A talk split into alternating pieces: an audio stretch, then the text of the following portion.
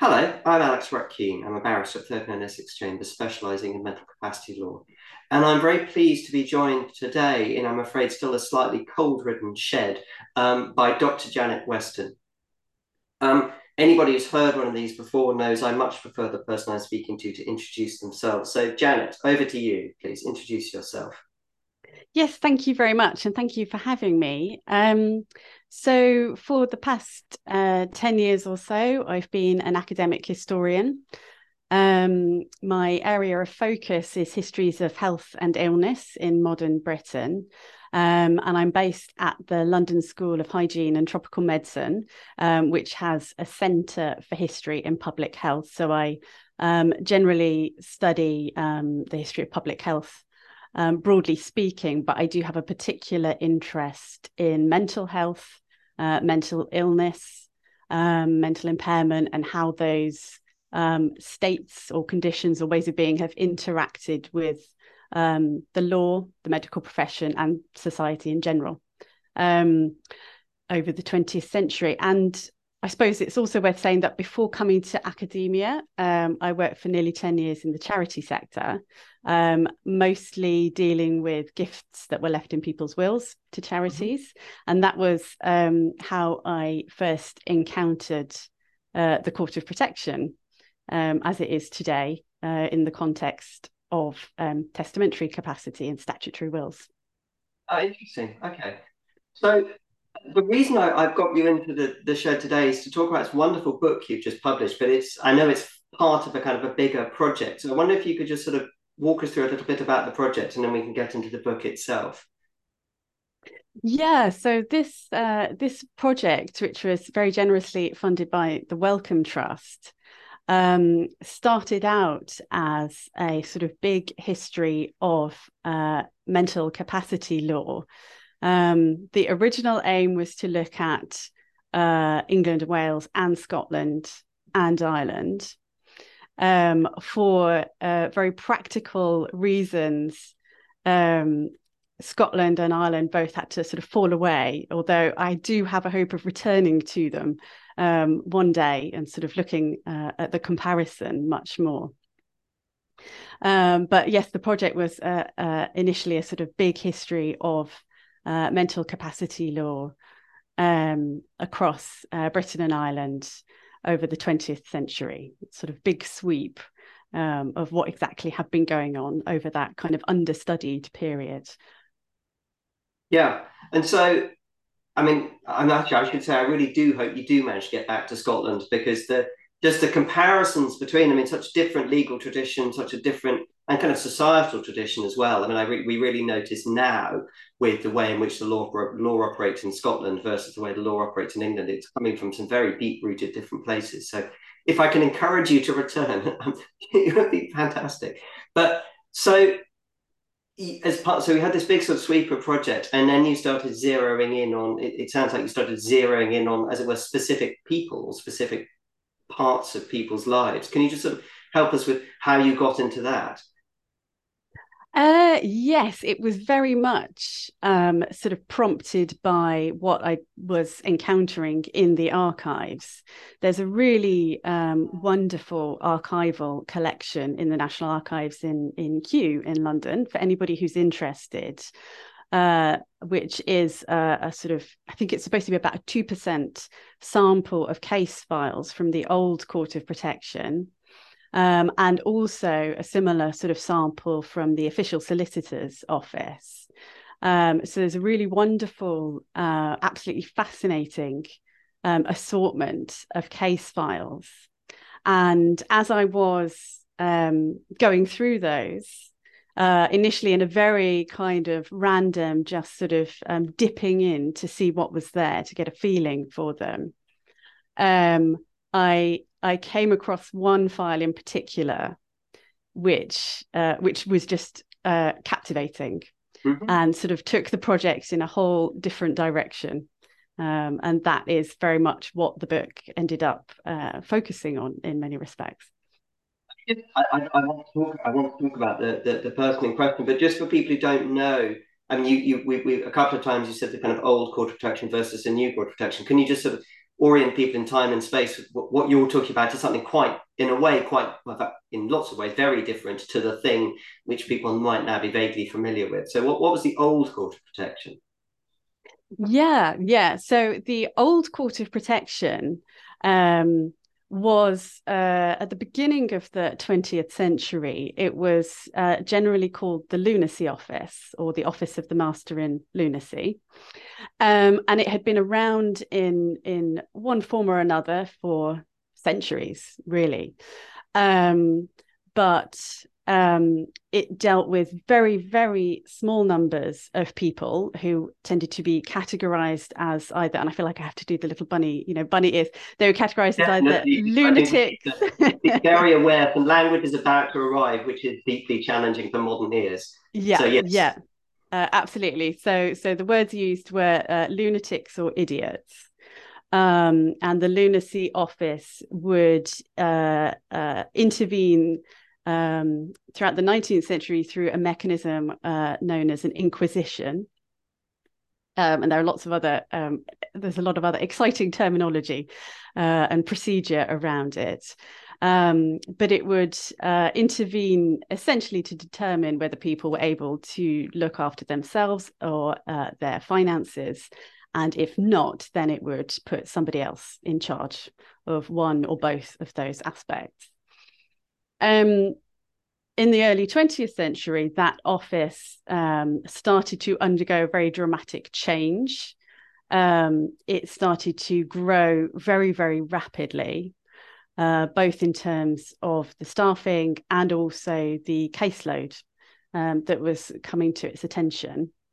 Um, and there were a lot of procedural changes as well, which meant that it was no longer just dealing with a very small number of very, very wealthy people, which really had been its uh, main uh, client base, I suppose, uh, in the 19th century and earlier. It started to deal with uh, a much wider range of people, including uh, people of really very modest means. Um, but it uh, really did focus 99.9% of the time on uh, financial decision making over the 20th century, over most of the 20th century. Um, why why was there suddenly? I mean, was there a sudden massive increase in the number of people with the sort of conditions which were felt to justify intervention, or I mean, why did there suddenly suddenly be this? You know, from a very small number, suddenly be so much greater a kind of reach of the office or the court? Mm, that's a really interesting question, and there are probably quite a few different reasons that uh, that all contributed. There was an important um, uh, statutory change in the late 19th century, um, which made the procedure for contacting um, the court and sort of going through this whole process much, much simpler, quicker, cheaper, uh, and more private.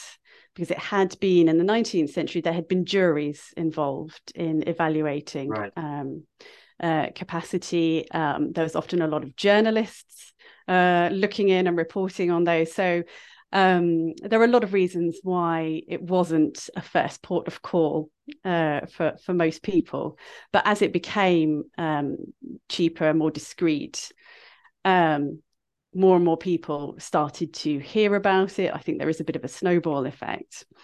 Um, there was also a very um, sort of a very uh, what looked like a very small tweak um, to the law that governed its operation in the late 19th century, which actually opened the doors for the um, for the office to uh, think much more broadly, really, about the kinds of states of mind that uh, might lead people to struggle to uh, make their own decisions or to look after themselves. Um, so it was no longer sort of um, restricted to to those terms, you know, lunatics and idiots. It could it could think much more broadly. Um, and that's connected to changes uh, in wider society and in medicine um, in terms of our understandings of mental illness um, and mental impairment. So I think in in sort of wider society, um, people were starting to think about mental illness in much uh, sort of acknowledging much much more of a grey area, I suppose, um, rather than just um, you know sane or lunatic, one or the other. Yeah. I have to say, one of the things I find most interesting in the book was the fact that Miss Alexander, who we're going to talk about in a second, the way in which she was thought about from a perspective which, well, everyone always says, you know, there's a terrible problem with medicalizing the concept of mental capacity. But from my reading of the book, it was so interesting the way in which Miss Alexander, in a way, wasn't thought about that at all, or there seemed to be a much broader understanding. I just wondered, you know, from, from digging into her story and digging into, you know, how she was thought to require assistance, you know, what your thoughts were about that. Mm, yeah, that's really interesting. When I when I started the project, one of the main um, strands, one of the main areas of interest was to look at um, what what this uh, sort of branch of law might say about medical understandings uh, of the mind. But in fact, there there very often was very little medical involvement. Technically, there always had to be um, some kind of medical evidence, some kind of medical statement. But um, very often that was that was quite formulaic. That was very sort of cursory. Um, and yes, in this particular case, uh, it did seem that it was it was it was treated as a, a tick box sort of exercise. It wasn't really the medical um, assessment, the medical opinion wasn't really um, the the essence of the decision. Um, there was, um, I think, a much more kind of uh, common sense almost approach. There was a belief amongst the people in the in the old court of protection that um, you know anybody any sensible person should be able to uh, with with some you know appropriate um, expertise such as the people in the of protection would have you didn't need medical training just anybody with that experience could really go and um, sort of take in uh, an individual and their living situation and, and make a, a sensible judgment about uh, whether they had capacity or not. So it did really feel as though medicine was sidelined um, to a large extent for um, for at least a good chunk of that sort of middle 20th century. And I really want people to read the book because the way it's written is almost like a detective novel. So I don't want to give away too much about the story. But but what was it about Miss Alexander's situation? You said you were reading, you were doing the sampling, and then you came across this story which kind of captivated you and you know moved things in very different. What was it about it that, that when you came across it, which made you go, "Gosh"? Yeah, it was. um yeah it was it was uh, uh, it felt like such a, a, find when i came across it. It was um, very very different to the majority of files um, which tended to be i mean just physically quite small. Uh, miss alexander's files were huge and numerous. Um, and her situation was very very different in that she was living independently at home whereas most people uh, did they were either in hospital um, or they were at home but receiving you know very intensive um, care and support already. Um, and the really enticing thing to start off with was that uh, only two files about her were open for public inspection uh, when I first came across them so the story stopped very, very abruptly um, about 12 months after um, the files began in 1939. They then stopped in 1940. And I was left um, absolutely baffled about what on earth was going on, about why anybody had thought to to contact the court of protection about this individual who was just you know quietly living her life perfectly happily, it seemed to me. Um, and then why on earth uh, the court had made the decision that she was incapable? It it didn't make any sense from what I found in those first files. Um, so it was, you know, an irresistible mystery to pursue, and I guess that does come across with the detective element. Um, and luckily, I was able to um, file some freedom of information requests to get access to the next 10 files, the next 10 installments of the story. And and reading those uh, really changed my um, my opinion of uh, what was going on. Um, I kept uh, sort of re reassessing my initial assessment um, as sort of the years went by, as I um, followed her um, for the next 30 years, as it turned out.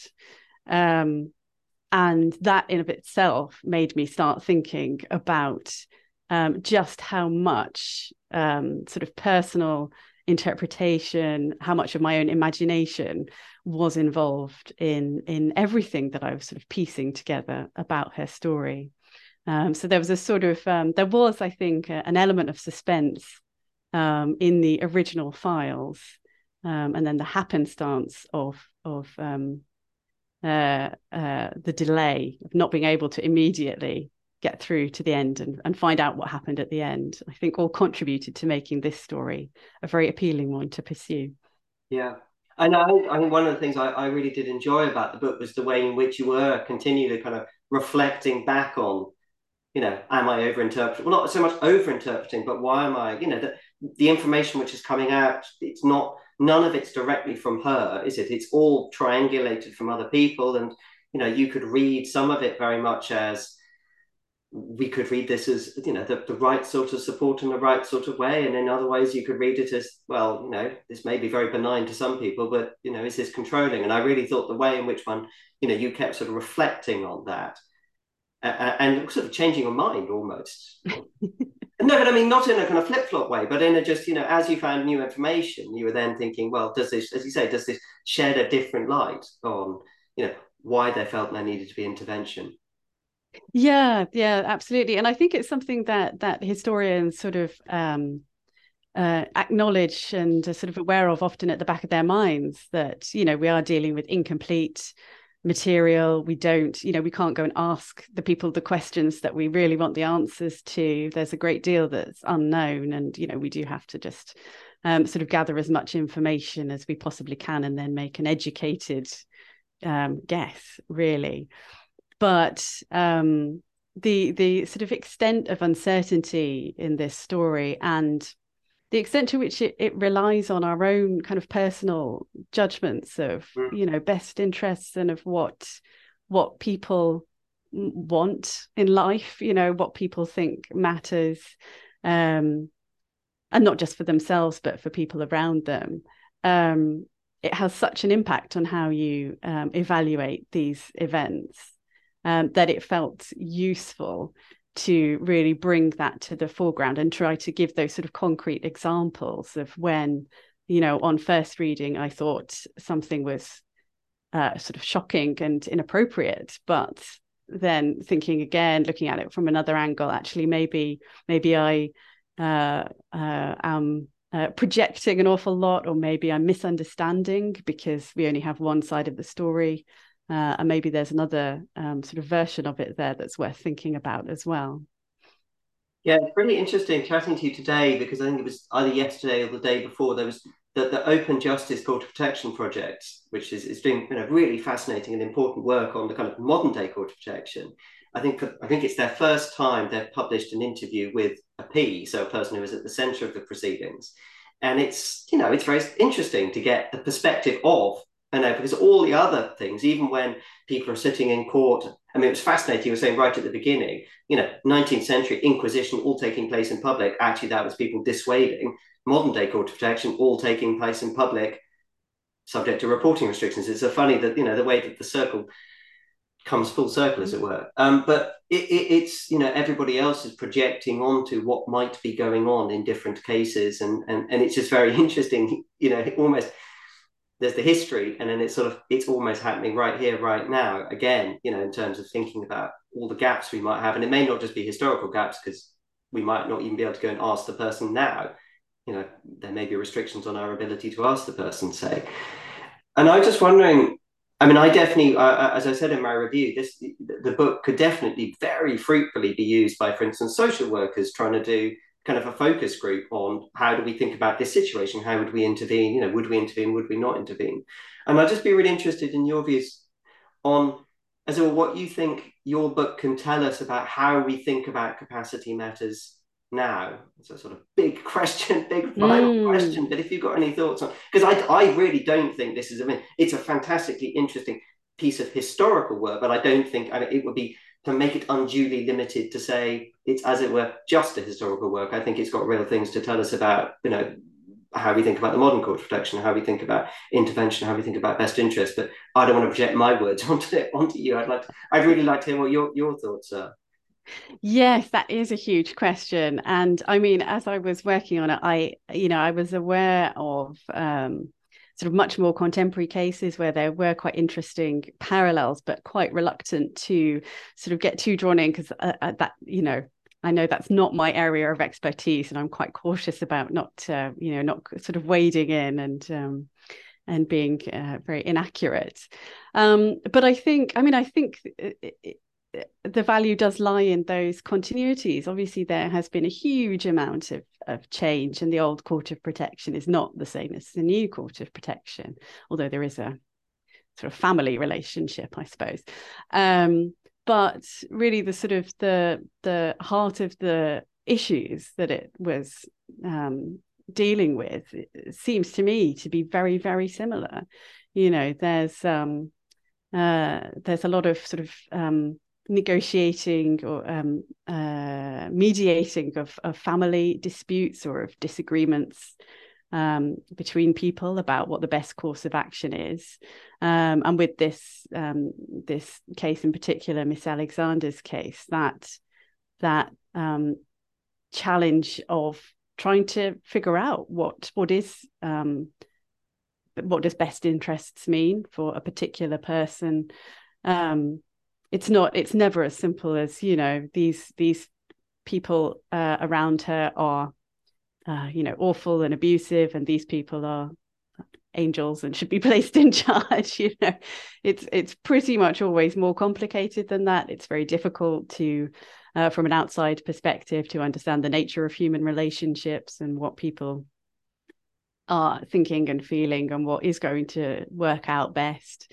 Um, and so I think having that sort of um, the benefit of that slight historical distance that enables us to um, think in concrete terms because these were these are real cases, these were re- real people, but um, sort of at a slightly safe distance to to reflect on what all of those issues and, and concepts mean and how we feel about them.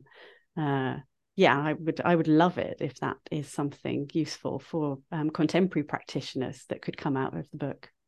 Yeah, no, well, I, I, mean, I really I really need it to. I think it it does because I think it's you know as you, I mean these are human dilemmas which are eh, consistent across time. They might be framed in different language. I mean, luckily by the time you're writing of the period you're writing about, some of the language is slightly less awful than the, the earlier language, but you know, dilemmas which exist across time, and you're trying to think about, uh, and people using slightly different tools. But it's, and it, I, I do think that point about you've got that little one remove helps you maybe have that little bit of distance, but then to come back and go, well, actually, with that distance, then think about the case I'm grappling with right now. But yeah, yeah.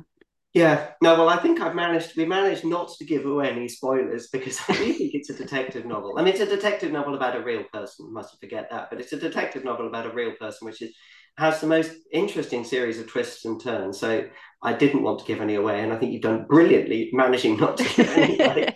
so, Janet, thank you so much for your time. I really, really appreciate it.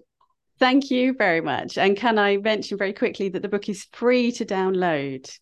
Um, so if anybody does want to to read it, um, do just download it as a PDF. You don't have to pay the inflated academic price. thank you very much, and I, that, thank you for flagging that. And I will put the link on the on the page associated with this video. So Brilliant. Thanks, thank you very much, Alex.